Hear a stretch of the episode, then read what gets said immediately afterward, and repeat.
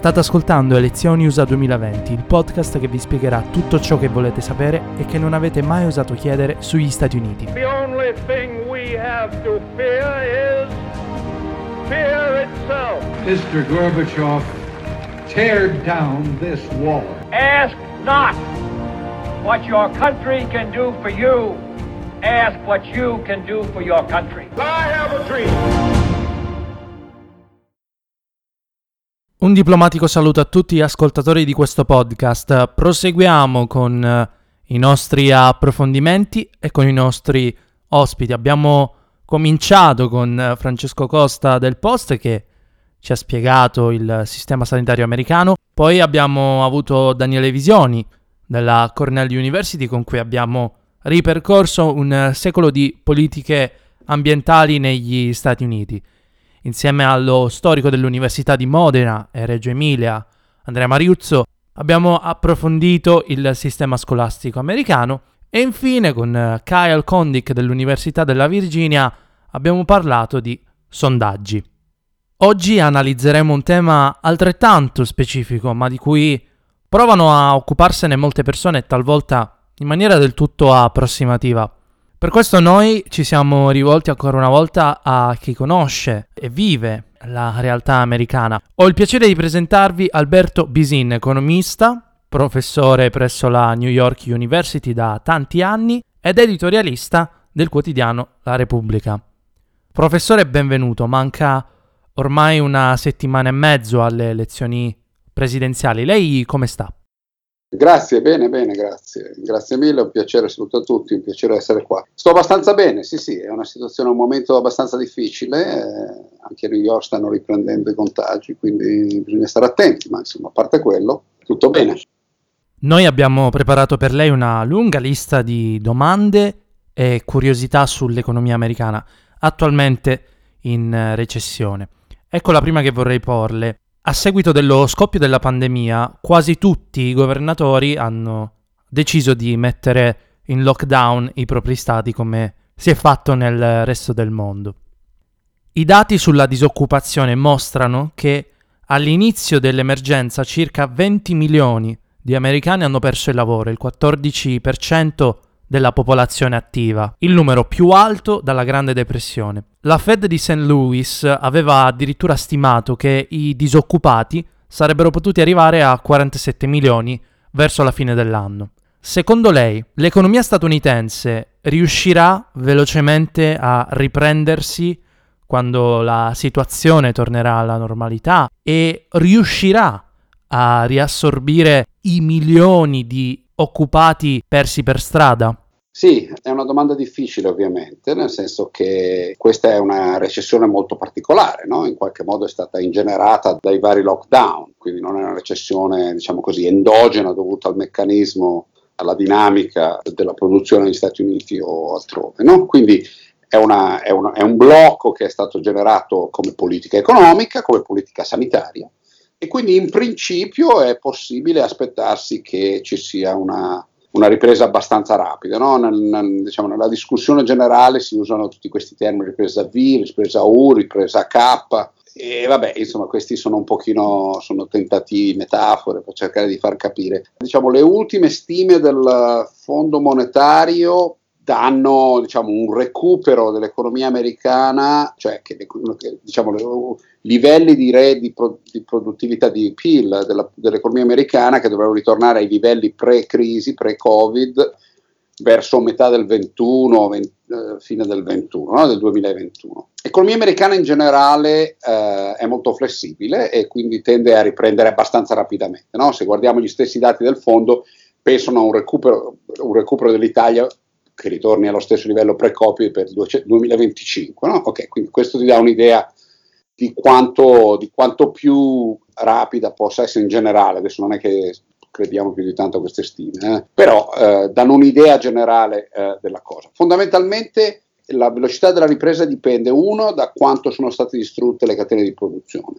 L'economia è stata ferma per tanto tempo, completamente ferma, quasi completamente ferma per tanto tempo, si, le catene di produzione sono diventate sempre più complicate, un prodotto, eh, no, un iPhone eh, californiano si produce eh, per, per, tre quarti in, in, Cina, Singapore, in giro per il mondo, eh, insomma è un po' negli Stati Uniti. E, e, e quando, quando si, rompe, si rompono questi meccanismi poi è difficile ricostruiti. Questo, questo probabilmente rallenterà, um, stiamo cercando di capire quanto e non è facile, ma insomma questo è un, è un punto cruciale. Il secondo punto ovviamente è la capacità relativa di quella che qui chiamano creative destruction, no? cioè la riallocazione delle risorse. Eh, lì è dove, ad esempio, l'America verso l'Italia, quando guardi l'America verso l'Italia, vedi un, un vantaggio americano. No? Uh, l'economia americana è, è più reattiva, uh, si distruggono imprese si ricostruiscono eh, molto più rapidamente. No? Quindi da quel punto di vista credo, e poi ovviamente questo dipende anche da come si fanno i contratti, dai mercati finanziari, cose così. Quindi da questo punto di vista io credo che eh,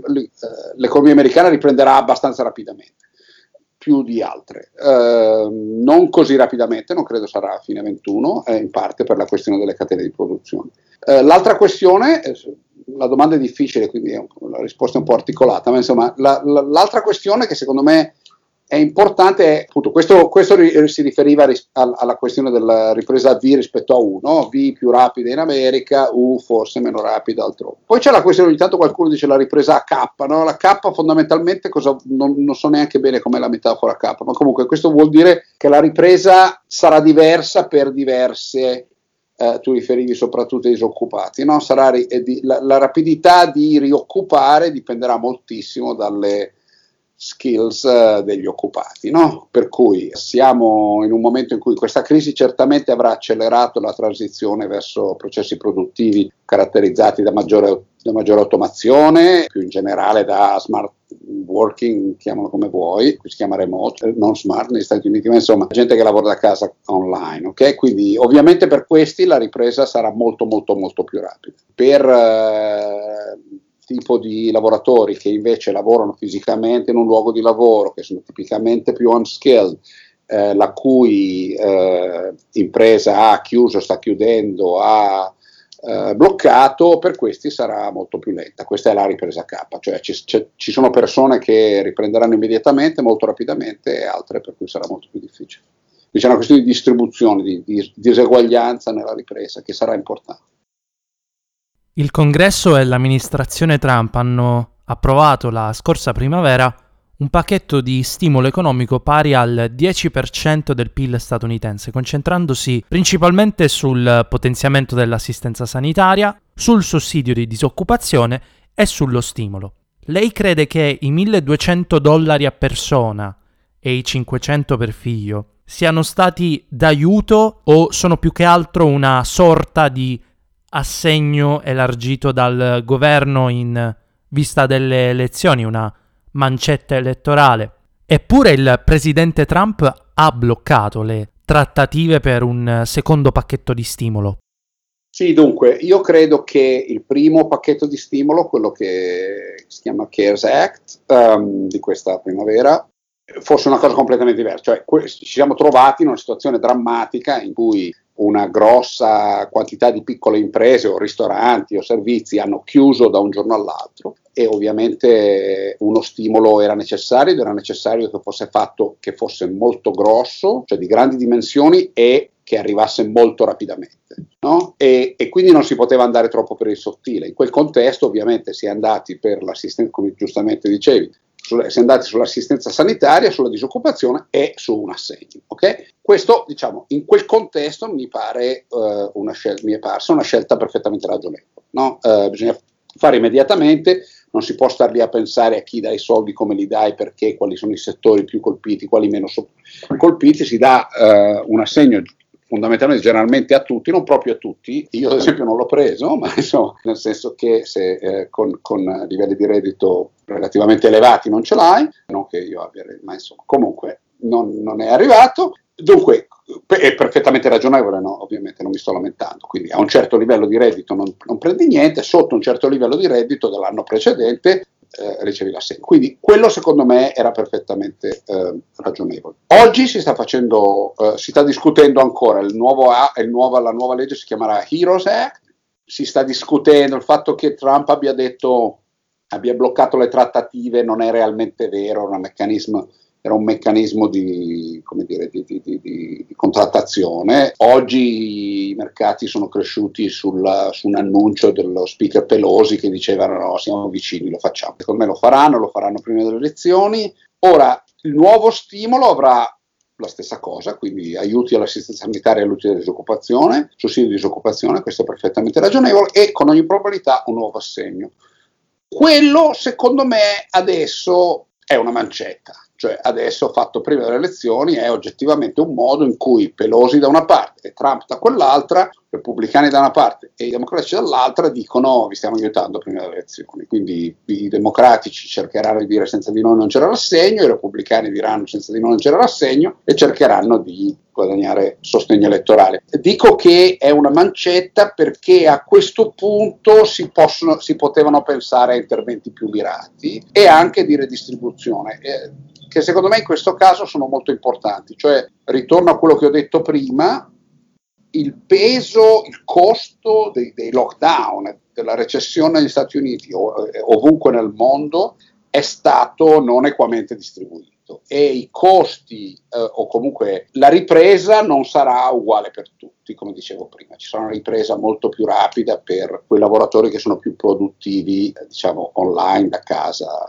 remotely, ok? Eh, e secondo me lì è la chiave di come si sarebbe dovuto fare questo intervento, cioè c'è bisogno di una ridistribuzione tra la gente come me che oggettivamente lavorare da casa o lavorare in ufficio cambia ma fino a un certo punto in termini di produttività. E quindi hai un lavoro che comunque non è messo in dubbio e non solo non è messo in dubbio per me il mio lavoro ma non è messo in dubbio nemmeno perché la mia produttività, la, l'azienda per cui lavoro, nel mio caso non è un'azienda ma è un'università per cui lavoro, la mia produttività per l'università è relativamente simile da casa o, da, o, o dall'ufficio no? e c'è pieno di gente così, ad esempio quelli che lavorano in tech o comunque persone relativamente con alte skills tipicamente possono lavorare da casa bene. Beh, è naturale che eh, la redistribuzione vada da queste persone a quelle persone che invece hanno bisogno di lavorare fisicamente, per cui il lavoro richiede lavoro fisico, presenza fisica, che sono state molto più colpite. E questa redistribuzione, diciamo, non è così facile farla, bisogna pensarci, bisogna, bisogna farla fra settori, eccetera, eccetera, è un lavoro serio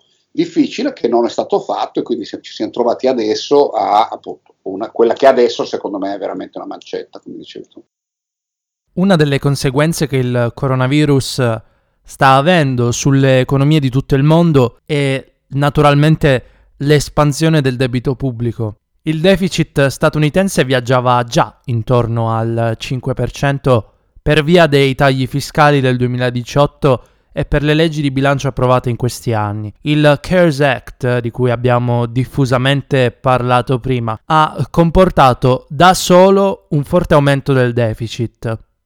Crede che il debito degli Stati Uniti sia completamente sostenibile senza un cambio di rotta in materia fiscale sarà necessario nel 2021, a prescindere da chi vincerà le elezioni, un aumento delle imposte per abbassarlo?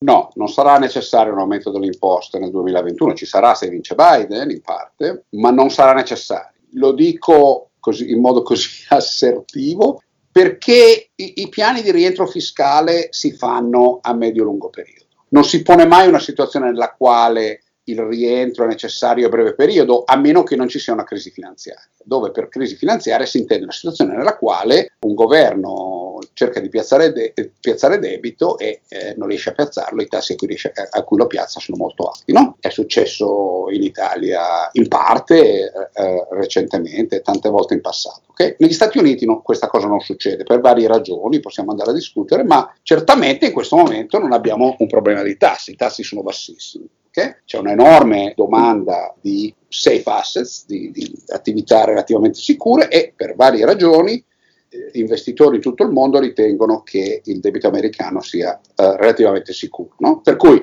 qual è il livello di, ve- di debito a cui si comincia a sentire un po' di tensione e il debito americano viene considerato meno sicuro di quanto è, non lo sappiamo, però non, è, non ci siamo neanche vicini apparentemente. Se non, non essendoci apparentemente neanche vicini, ehm, non c'è nessuna ragione di rientrare a breve. Questo non, non vuol dire che eh, si può spendere senza limiti, eh, ci sono tante ragioni per cui il debito americano è considerato sicuro e ovviamente se aumentasse troppo a un certo punto potrebbe non esserlo. Però per il momento i tassi sono bassi, i mercati valutano il debito americano perfettamente sicuro e in queste condizioni è chiaro che una situazione, uno shock negativo come Covid, eh, come il lockdown di Covid, no?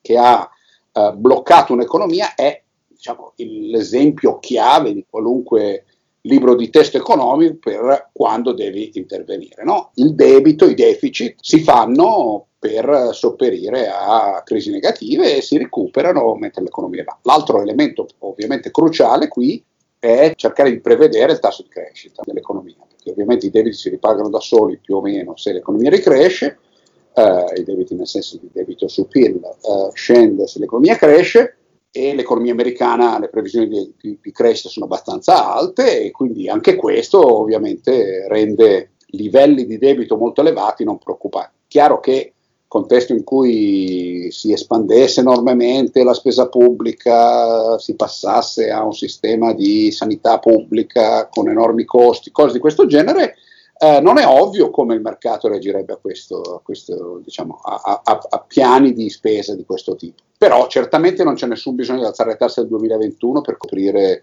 il debito che è stato fatto quest'anno. Queste cose si, si coprono in decenni, no? Sempre per restare nel filone deficit tasse, il Partito Repubblicano moderno si è distinto per un approccio fiscally conservative e fiscally responsible, perlomeno negli anni in cui si è trovato all'opposizione.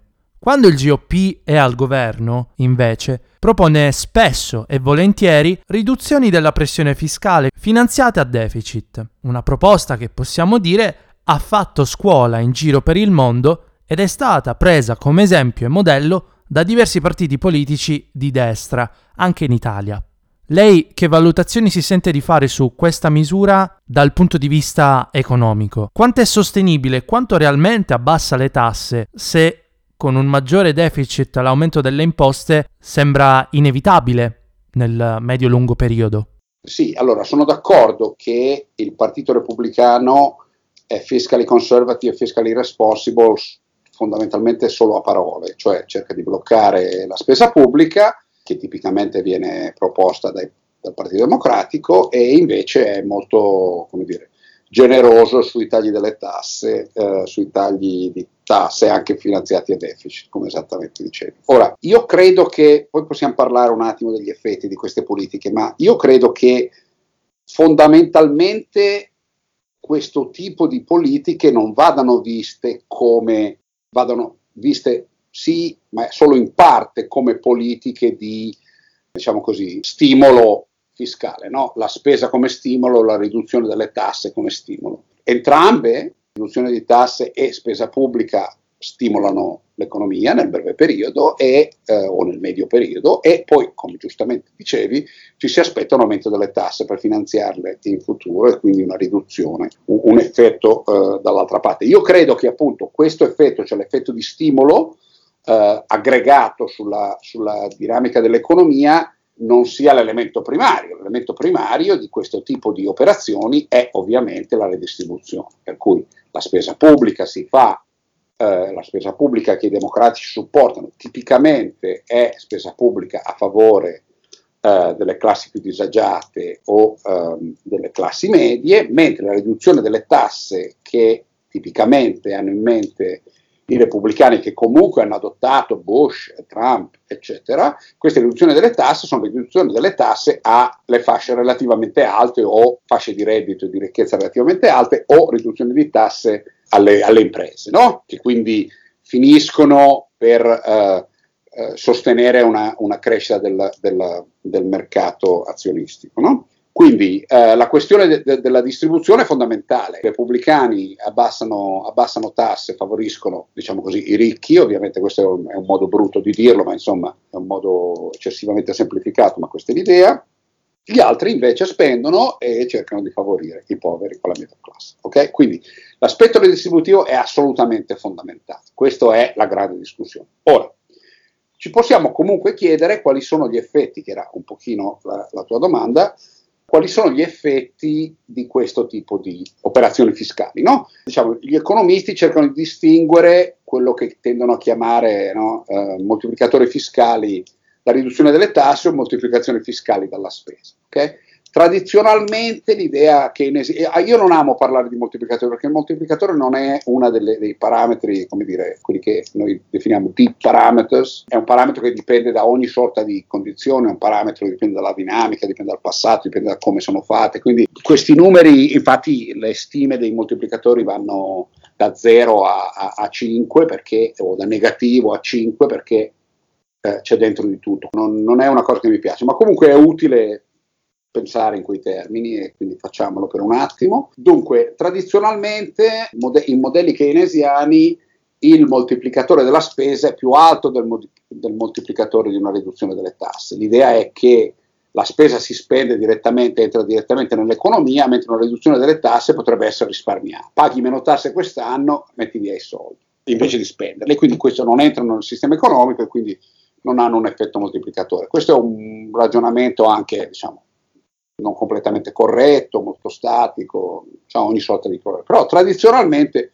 l'idea era questa qua, che se uno vuole avere un effetto moltiplicatore è meglio che spenda eh, piuttosto che non riduca le tasse. Oggi ci sono varie stime, ci sono varie stime fatte in modi molto diversi, ci sono stime econometriche, stime che invece si, sono tutte stime econometriche, ma alcune si basano su meccanismi statistici, statistici di identificazione complicati, altri si, si, basano su meccanismi che vengono chiamati narrativi, dove cerchi di capire meglio, di distinguere meglio eh, le condizioni in cui interventi di riduzione delle tasse o di aumento della spesa sono fatti. E tipicamente questi ultimi, che sono diciamo, un pochino più all'avanguardia, tendono a darti un'idea che i moltiplicatori di riduzione delle tasse non siano realmente più bassi di quelli della spesa. Um, l'ordine di grandezza diciamo, è un moltiplicatore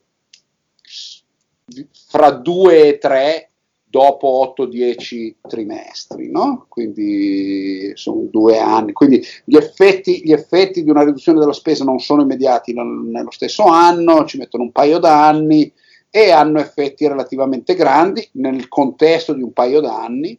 I moltiplicatori su, sulla spesa invece sono un po' più bassi, eh, anche lì dipende. Diciamo che mm, lasciamo anche stare questa distinzione su quali siano più alti o più bassi, però moltiplicatori dell'ordine 2-3 sono grossi, però come dici tu hanno l'effetto più alto è dopo un paio d'anni, poi scende e potrebbe anche diventare negativo nel lungo periodo perché ci sono nuove tasse nel lungo periodo. Quindi l'idea è, io non credo che, specie in un'economia come quella americana, che comunque è un'economia parecchio flessibile, dove l'intervento, diciamo, la, la, la parte dell'economia governata dallo Stato non è così elevata, eh, più di quanto la gente non si si immagini, ma non è così elevata come quella ad esempio italiana. Uh, io non credo che questi, questi diciamo, interventi fiscali siano guard- da guardare in termini di impulso e stimolo all'economia, sono da guardare realmente in termini soprattutto di redistribuzione uh, delle risorse a favore di uno o dell'altro. Lei nel 2008 firmò un appello del Cato Institute contro le politiche neo-keynesiane volute dall'ex presidente Barack Obama a distanza di quattro anni dalla fine della presidenza Obama. Come giudica la politica economica della sua amministrazione? Io non mi ricordo di questo appello eh, che ho firmato, sono sicuro di averlo firmato, ma se lo dici tu non me lo ricordo, non mi ricordo cosa fosse realmente l'appello e non sono andato a cercarlo perché sì, per evitare di, di di vergognarmi di aver fatto cose che non devo fare. Allora, in generale mi sono un po' stancato, sti appelli non hanno nessun senso, quindi non lo faccio più. Però al di là dell'appello, diciamo, non mi ricordo bene cosa ci fosse eh, precisamente in quell'appello. Se penso a quello che, diciamo, la, le mie posizioni nel 2008, diciamo, le cose che, che, che, che mi sembravano più negative erano gli interventi um, dell'amministrazione Obama um, in salvataggio delle banche, ok? Il TARP, diciamo.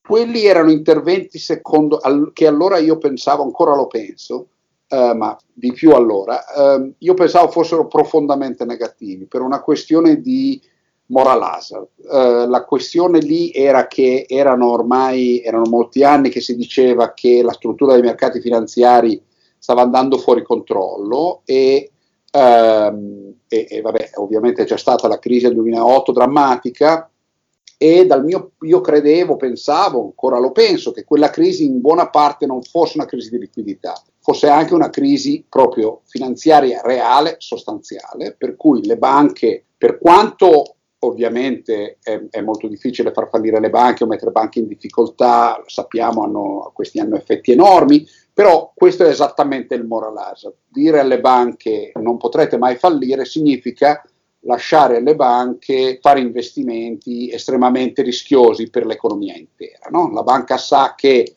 fin tanto che fa investimenti, diciamo, correlati con quello che fanno le altre banche, nel momento in cui salta tutto, le banche vengono salvate. No? Per cui non c'è nessuno che cerca di ridurre i rischi, mercato, i rischi aggregati del mercato finanziario. Quindi quello secondo me era un punto assolutamente fondamentale. Io credo che TARP abbia fatto troppo in quella direzione. Allora pensavo che assolutamente non andasse fatto. Oggi penso che abbia fatto troppo.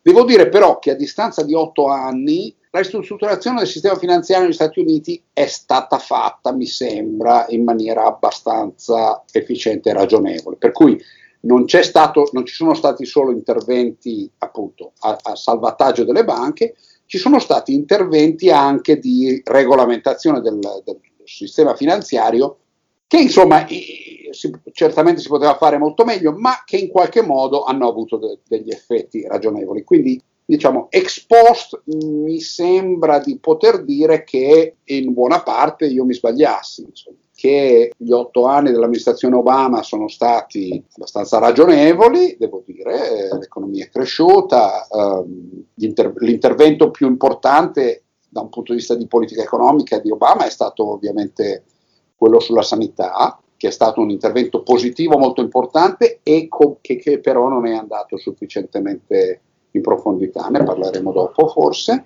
però è stato insomma, il primo intervento sulla sanità dopo molto tempo negli Stati Uniti e è un intervento assolutamente necessario in qualche direzione. Tutto sommato, insomma, uh, non, non, non, mi di, di, non, mi sembra che si possano dire cose troppo negative sulla politica economica di Obama, onestamente. Nel 2016 la vittoria di Trump è stata possibile grazie allo sfondamento nel firewall dei democratici del Midwest.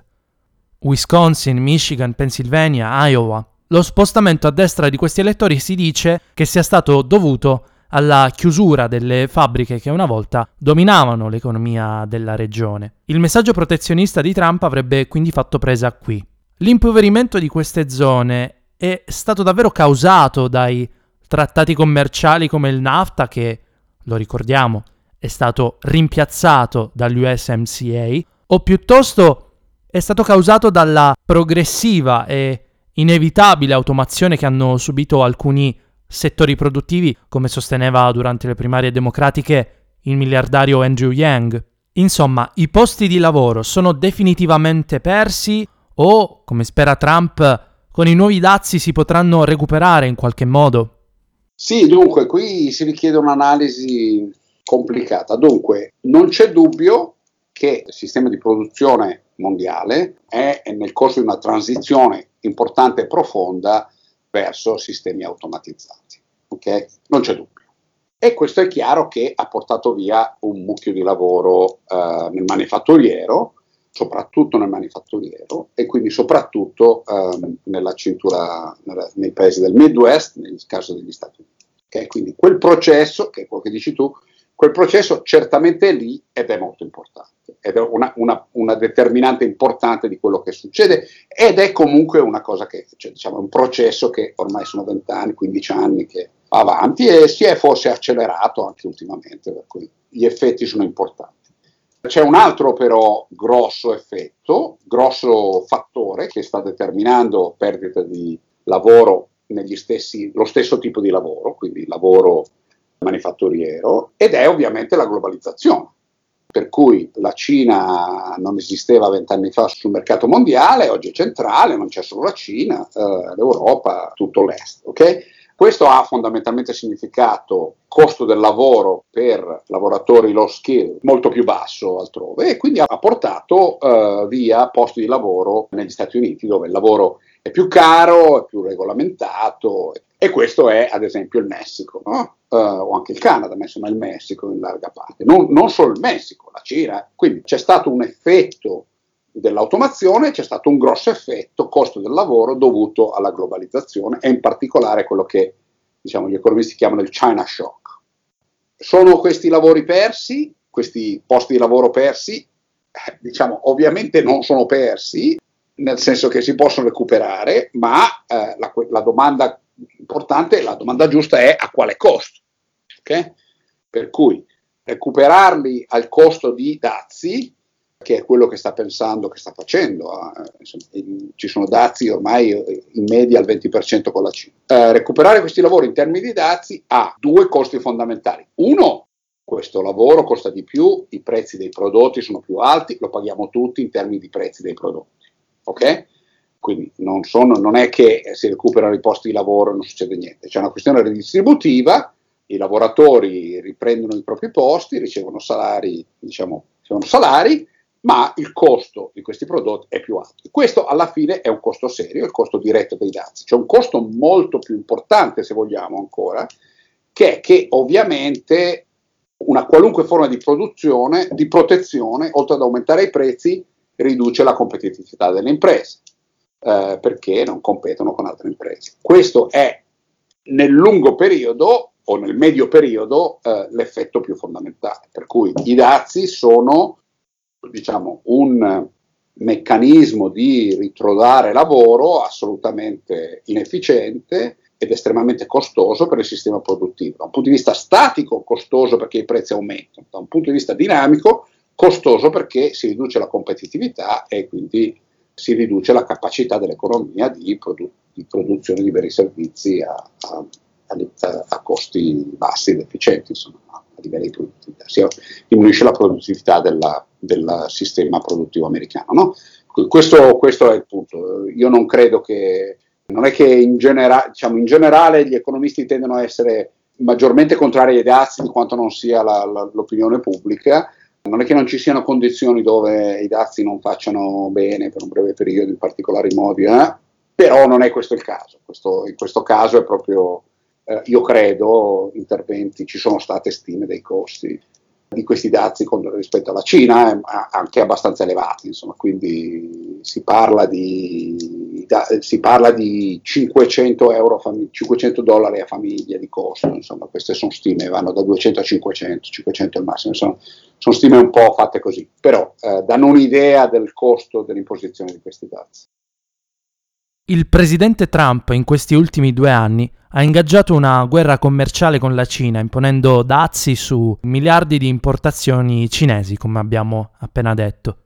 I negoziati tra le due superpotenze però non hanno dato finora particolari frutti, oltre a delle vaghe promesse di Pechino, e non si vede all'orizzonte la fine di questo scontro.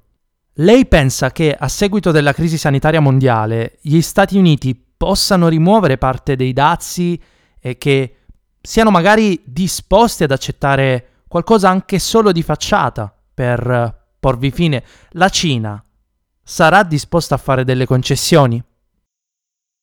Eh, la questione è puramente politica. Uh, Trump non ridurrà i dazi, ha un, uh, ha un, gruppo di economisti intorno, tra cui in maniera cruciale questo Navarro, uh, che sembrano assolutamente ossessionati dal pericolo cinese e non credo, è vero che Trump potrebbe da un momento all'altro licenziare Navarro, l'ha fatto con altri e cambiare completamente la propria posizione, ma io credo che se Trump sarà rieletto presidente non andremo verso una riduzione dei dazi.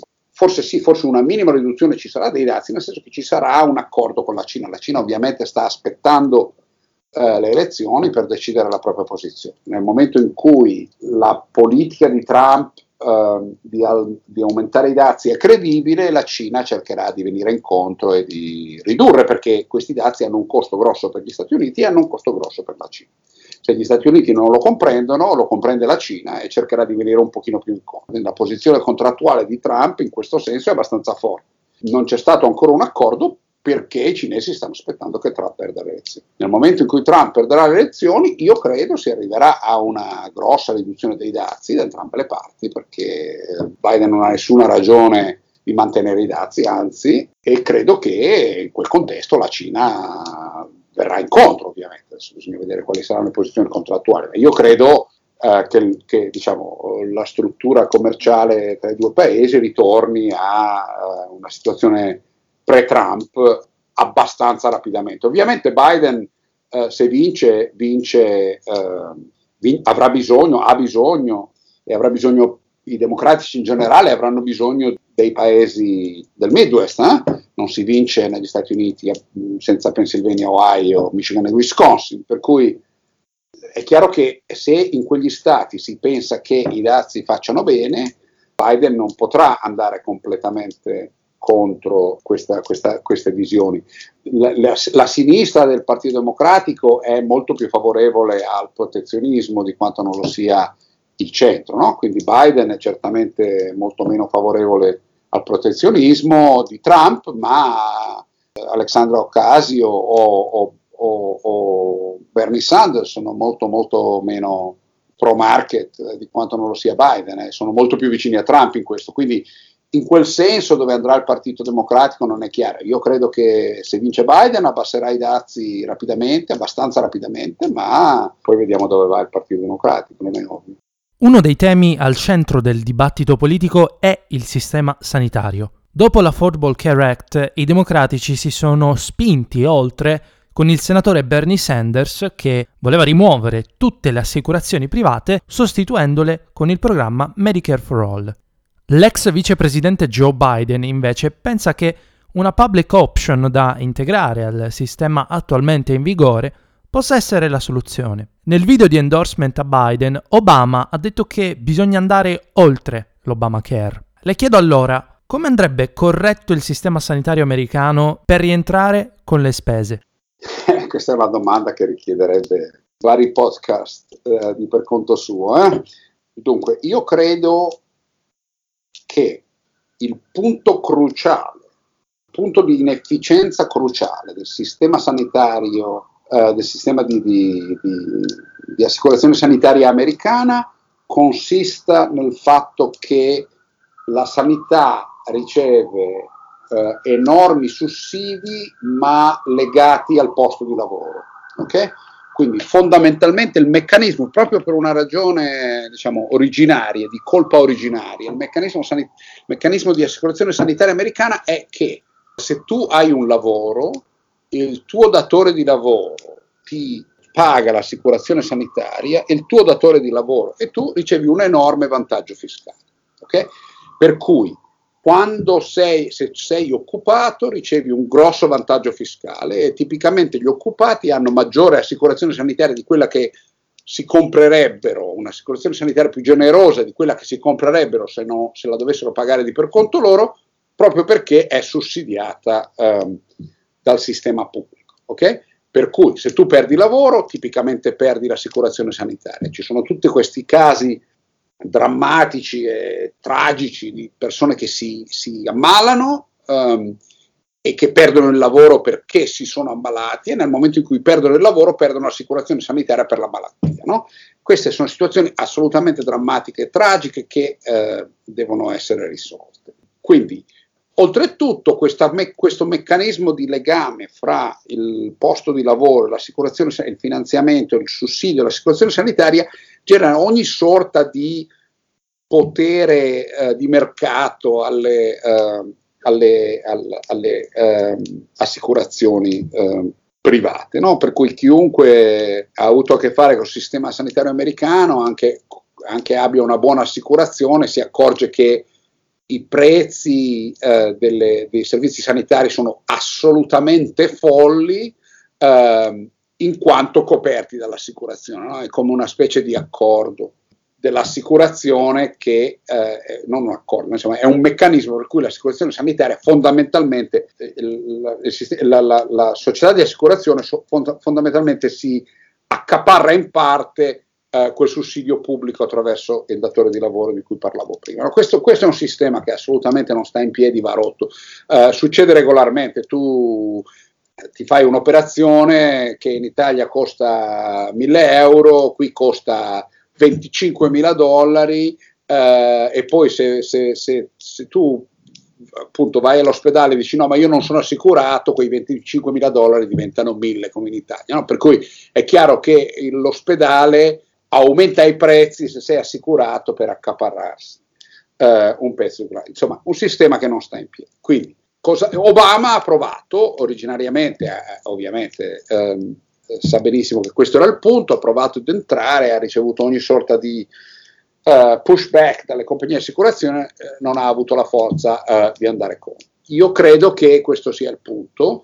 Ora, ovviamente, Medicare for All eh, risolve questa situazione, eh, genera altri problemi, cioè genera un'assicurazione pura, puramente pubblica, senza competizione ehm, tra i sistemi di assicurazione e questo sappiamo ha i suoi problemi in generale, finisce per essere estremamente costosa.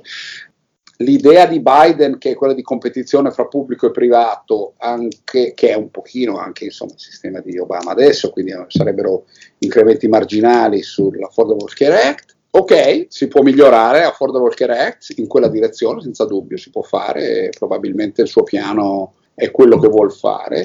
Io credo, però ribadisco, di questo bisogna, ci vorrebbe un, una discussione a sé e, e, probabilmente anche con qualcuno che ne capisce più di me, io non sono un esperto di queste questioni, ma io credo che un, un, diciamo, un meccanismo, eh, un sistema assicurativo più efficiente possa essere un sistema assicurativo in cui ci sia una forma di Medicare for all diciamo, ad alcuni livelli per alcuni tipi di servizi, malattie gravi, ogni sorta di servizi di quel tipo, e poi ci siano invece addizionali private eh, per altre forme. No? Quindi un sistema pubblico-privato, di competizione pubblica o privata, ma verticale, insomma, non so se si dica verticale, ma insomma un sistema di competizione dove la competizione è per certi tipi di servizi, non su tutti i servizi, no? come è adesso. Questo non è molto diverso, tra parentesi, ad esempio un, eh, sistemi come quello italiano, diciamo dove c'è un'assicurazione pubblica per tutti, l'assicurazione pubblica per tutti però eh, diventa a certi livelli così inefficiente che, fra virgolette, i ricchi hanno un sistema di eh, assicurazione addizionale privata eh, dove evitano le inefficienze del sistema pubblico, tipicamente le lunghe attese per, per avere i servizi, le evitano attraverso un'assicurazione privata. Una cosa di questo tipo, non che eh, potrebbe funzionare, dove appunto c'è un Medicare for all, che ha servizi diciamo, di qualità base garantita per tutti, dove però servizi di qualità superiore, dove la qualità non intendo qualità medica, ma eh, qualità tipo rapidità e cose di questo tipo, eh, possono essere fatti con un'addizionale privata. Questo mi sembra un obiettivo generale.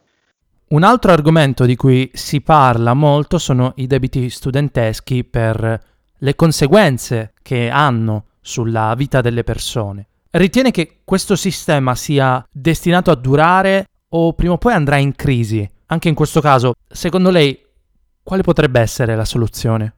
Ma questo secondo me è un po' diverso, nel senso che ovviamente c'è un problema enorme, possiamo pensare a soluzioni in questo momento, sono, i debiti sono quasi più di 1.5 trilioni, cioè 1.5 migliaia di miliardi, di più, quasi due, tra 1.5 e 2, no?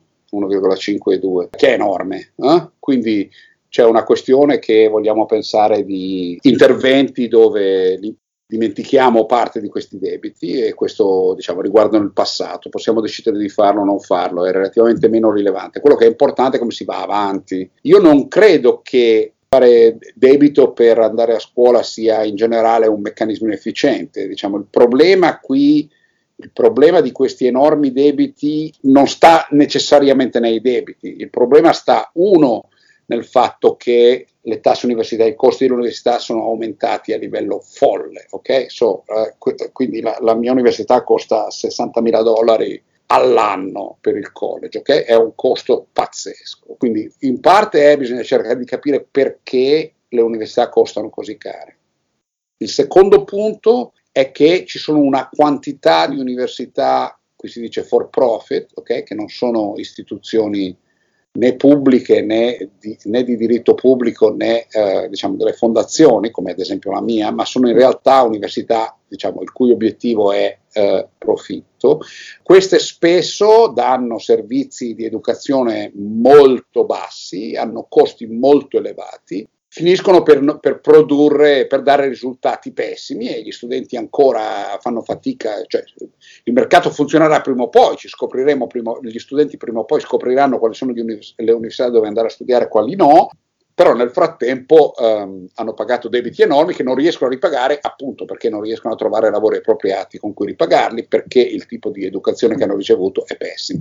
Quindi una forma di controllo e di regolamentazione di questo tipo di, di, di, di università è fondamentale, la regolamentazione pubblica della qualità è fondamentale. Quindi capire perché i costi, sono, i costi delle, delle tasse sono così alti, cercare di ridurli, regolamentare le istituzioni, soprattutto quelle per profitto, e poi ovviamente c'è la questione della bancarotta, se tu ci sono vari meccanismi per cui se tu concedi come banca o come pubblico concedi un credito all'educazione, lo studente non può fare bancarotta su quel credito, no? per cui è costretto a pagarlo, anche se facesse bancarotta su qualunque altra cosa, quel credito, è costre- quel debito è costretto a pagarlo per il resto dei tuoi giorni. Se tu fai una roba così, ovviamente le banche o le istituzioni che concedono credito hanno enorme interesse a concedere enormi crediti perché eh, sei costretto a pagare. No? Quindi eh, regolamentare anche questo meccanismo permettendo alcun, agli studenti di fare default sarebbe una cosa buona perché è un modo per cui da una parte gli studenti fanno default, dall'altra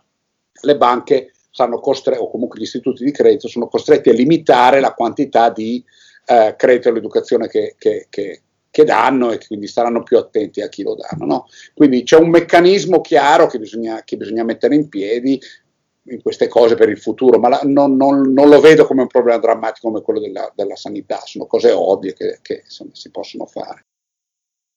Trump ha spesso criticato il governatore della Fed, Jerome Powell, lasciando intendere che potrebbe anche sostituirlo se volesse. La teoria economica ci dice che le banche centrali dovrebbero essere indipendenti il più possibile dai governi. Quindi quali ripercussioni potrebbe avere questo tentativo trampiano di influenzare così pesantemente la Fed?